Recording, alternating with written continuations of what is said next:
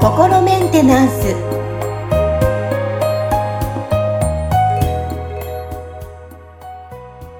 はい皆さんこんにちは。心メンテナンス。本日もアシスタント三上恵と気候ヒーラーの吉村隆二です。はい吉村さん本日もよろしくお願いします。よろしくお願いします。はい。あのお便りが来ておりますのではいちょっと読み上げたいと思いますはい。はい、えー、ハンドルの7、えー、すみません、なここさんかな？なここさんですね。はい、来ております。はい。はい、えー、吉村先生、三上さん、いつもほっとするお話をありがとうございます。えー、早速質問ですが、世界平和と犯罪や災害についてどうお考えですか？悪いことが起きることを想定して、えー、不安をもとに、えー、防犯や備蓄をしたらかえって悪いことが起きそうな気もします。かといって、恐れのエネルギーを恐れて、何も考えず思考停止するのも違うと思いますし、世界平和が実現していくプロセスで万が一に備えておくときのニュートラルなものの見方のヒントがあればシェアをお願いしたいです。どうぞよろしくお願いしますと、え来ております。なるほどですね。これはなかなか素晴らしい、うん、あのいう質問だと思います。はい。はい。あの、だからね、なんか、あの、まず一つの方向性としては、この、なここさんがすでにこの質問の中でね、おっしゃってることがすごく重要なポイントで、はい。その、恐れのエネルギーを恐れてっていう表現をこうね、使われてるんですけど、あの、これ結構重要なポイントで、その、恐れることを恐れてしまうとか、恐れている状態とか恐れのエネルギー自体を恐れてしまうってなると、その、要は、恐れが入れ子状に、その、なんていうのかな、こう、重なっていくわけですよね。うん。さらに恐れて。そういうことを恐れて恐れてってなっちゃうから、だからまず、その恐れ自体のこともそんなに恐れない方がいいわけなんですよ。ちょっと全問答みたいになっちゃうんですけど。はい。で、これどういうことかっていうと、その、恐れのエネルギー自体が悪いわけではないんですね。その、なんかこう、いいか悪いかっていうふうに、その、なんていうのかな、こう判断をすると、これがなんか、まあ、ジャッジなわけですよね。だこれはいい、こっちは悪い。だから悪い方は、そのなんかけしからんと排除しなければならないみたいな感じになると、これがジャッジなんですよ。で、恐れ、恐れの感情とか恐れているっていう状態、恐れそのものを、に対して、これは悪いものっていうレッテル貼りをするから、だから、その恐れに対してまた次の新たな恐れが生まれちゃうんですね。だから、まず、その、恐れっていう、恐れとジャッジっていうのは、まあなんかワンセットなものだと思ってもらえたらいいかなと思うんですよね。その、ね、あの、言ってみたら、そのジャッジをするから、そのジャッジをして悪いっていうふうに、そのレッテルを貼った対象に対する、なんかこう、恐れが出ちゃうわけですね。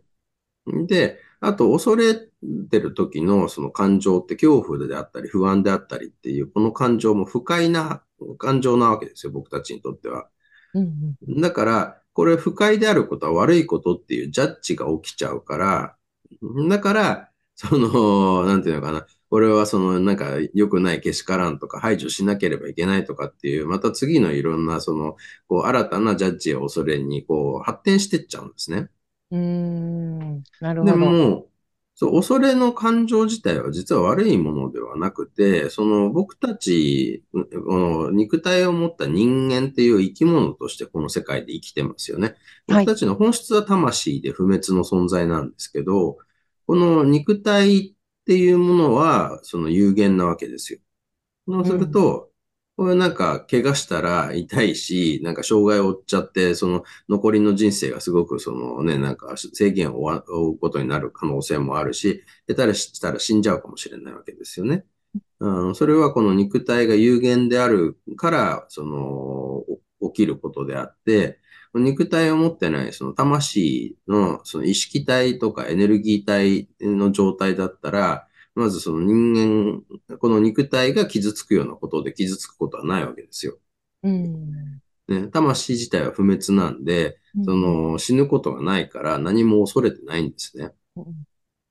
うんで、だから、その元、元はその愛だけの存在なわけですよ。だけど、肉体は死んだりとか大怪我を負ったりするかもしれないから、そこから自分を守らなきゃいけないんですよね。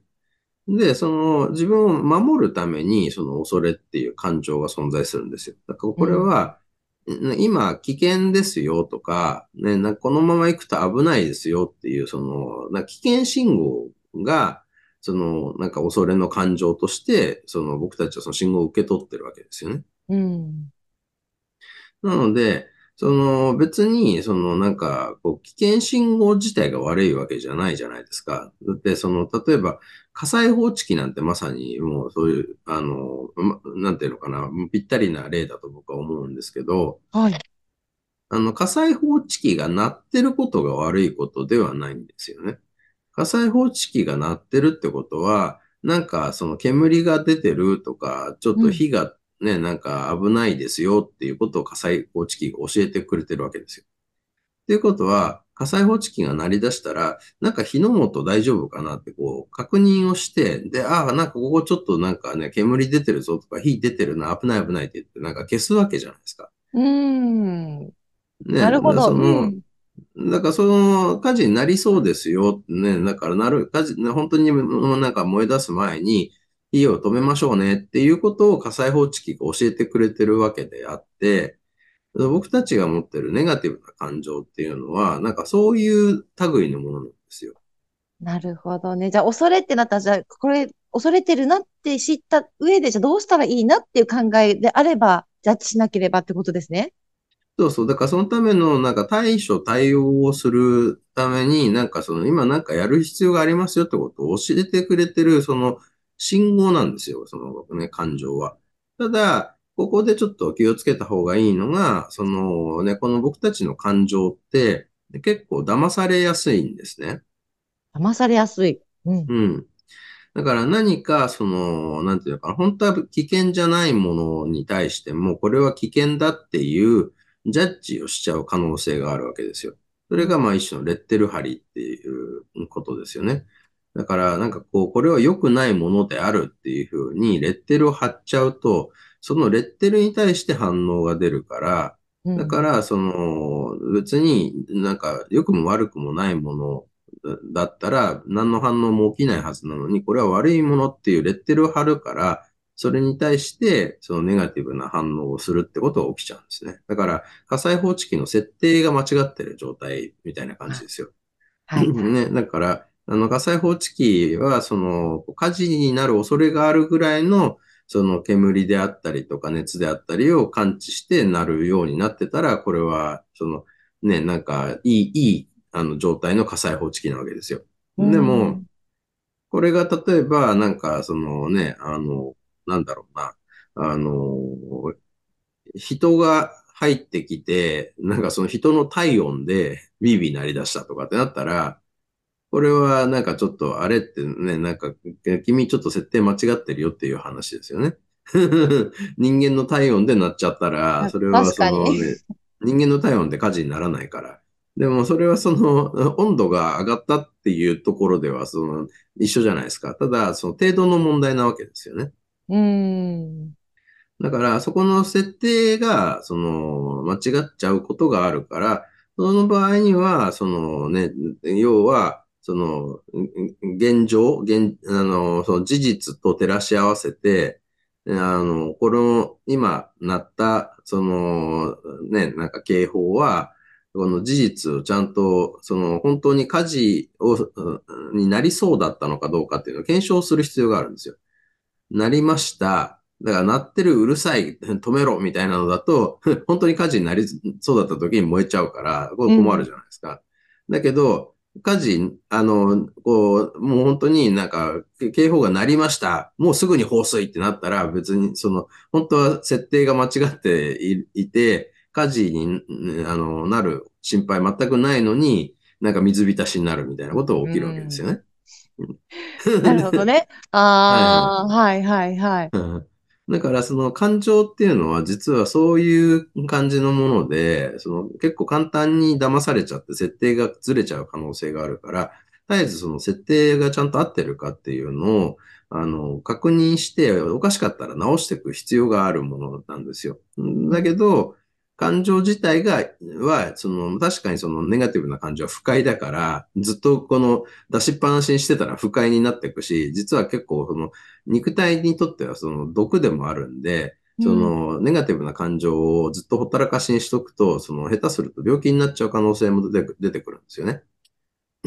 で、だから、その、ここは、その、ネガティブな感情が出てきたら、まあ、その、ネガティブな感情が出てこないように、その、する必要があるわけですよ。その、ね、あの肉体が病気になっちゃうのをさ、あの、ななんていうのかな、あの、防ぐためには。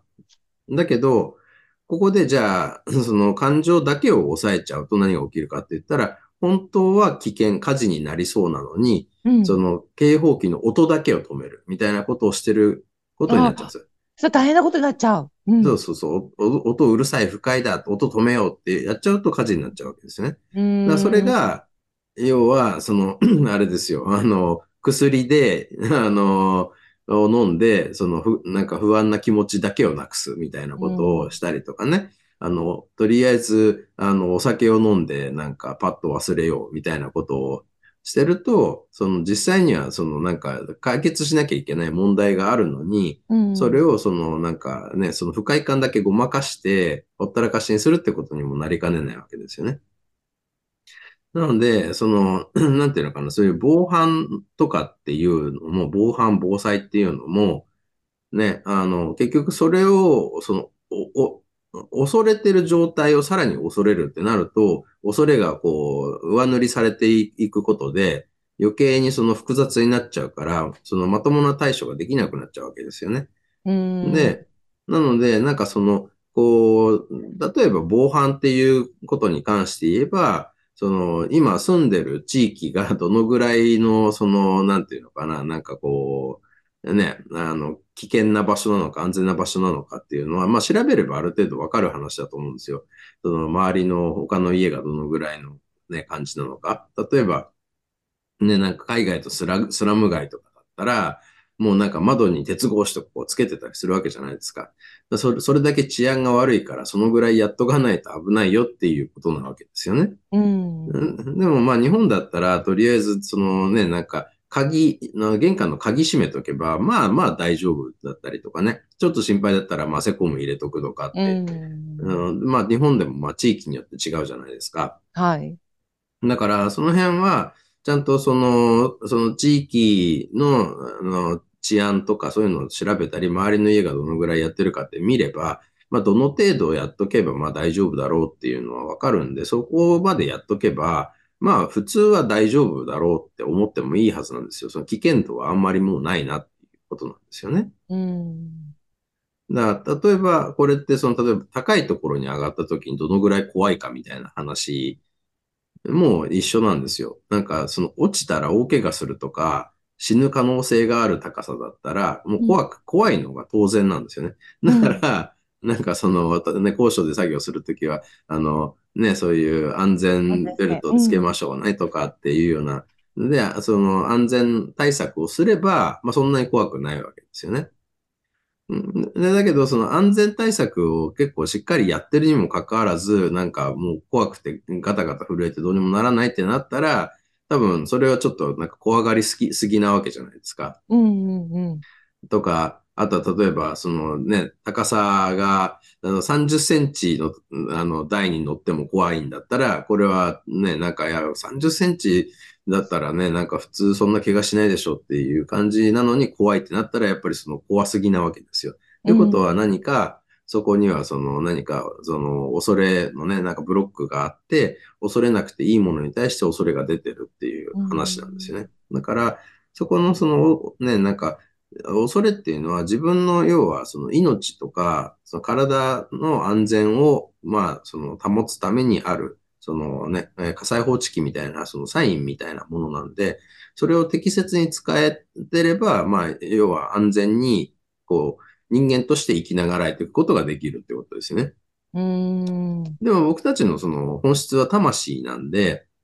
まああくまでもその、これはその肉体を守るためのもの。恐れっていうのはね。うんだか、ら、その、ある程度その、なんていうのかな、肉体側にはリスクがあっても、魂がやりたいことをちゃんとやっていくっていう方が、その、その人のトータルで見たら、その人の幸せであったり、充実感っていうのが得られるわけですよ。で、このね、身の安全だけを完全に守っていこうってなったら、あんまり活動しない方がいいわけじゃないですか。はいはい。ね、リスクを最最低限にして、だから引きこもって生活して、でも最低限のなんかね、食食事、あの、を取るためだけに活動して、あとはなんかなるべくそのね、隠れて暮らすみたいな。だから、それって野生動物は大体そういう生き方してるんですよ。その餌を取りにね、行くとき以外は大体寝てたりするわけじゃないですか。体力温存してるわけですよね。だけど人間ってそんな生き方できないですよね。それはなんでかっていうと、人間は野生動物じゃなくて、あの、魂があって、魂の方が本体だからなんですよね。うーん。いや、わかりやすい。はい。はい。だからそこのバランスの兼ね合いっていうのが実は結構大事なんで、その防犯とか防災っていう意識に関しても、そのね、なんか、あの、まず、だから自分がその、の身の安全っていうところで、その、こう、まあ最低限このぐらいやっとけば、まあ大体大丈夫じゃないみたいなラインっていうのをまあ見極めるっていうところですね。うんこのラインはまあ人にとか地域によって変わるっていうのはまあね、あの、当然なので、だから、これがその周りの人たちとだいたい見比べてみて、その同じぐらいやってるのにまだ不安が消えないとか、もっとやんなきゃ心配とかってなってるとしたら、多分そっちのそのね、あの設定が間違ってるから、そこはクリアリングすることで、その調整していくことは可能なんですけど、でも、じゃあ、かといって、そのね、なんか、あの、出かけるときに鍵閉めないとか、SNS で個人情報全部ばらばらまくとかっていうのは、これは、あの、要は、あのね、あのすごい高いところに何、何にも、そのね、なんか安全、あの、命綱もつけないで、なんか、ヒャッハーって言って踊ってるのと変わんないわけですよ。そうすると、ね、なんか、まあ、しばらくは大丈夫かもしれないですけど、なんかね、ふとした瞬、なんか表紙に落ちて死んじゃうかもしれないわけですよね。ね。だから、そこら辺をちょっとこう、バランスを考えながら調整していくっていうのがいいんじゃないかなと思いますね。はい。今日はあの、なここさんのメッセージを取り上げて、まあ、ニュートラルなものの見方のヒントを、えー吉村さんからお話伺いました。やっぱりいろんな具体例が出るので、とてもわかりやすいですね。肉体と魂。ね。やっぱりこう、魂で生きてますから、ワクワクすることとかね、自分が感じるままに人生、今の人生を楽しみたいなって私も改めて思いました。そうですね。それをちゃんとこう、あの、長く続けるためには、そのね、肉体のあの安全も大事なんで、そこはバランスが大事ってことですよね。ね。ワクワクしたい、するためのリスクを取ることも、あの、必要だけど、じゃあ、その安安全はい、いらないのかって言ったら、そんなことはないっていうね。なるほどね。はい。はいすごい今日もわかりやすくご説明してくださいました。吉村さん、本日もありがとうございました。ありがとうございました。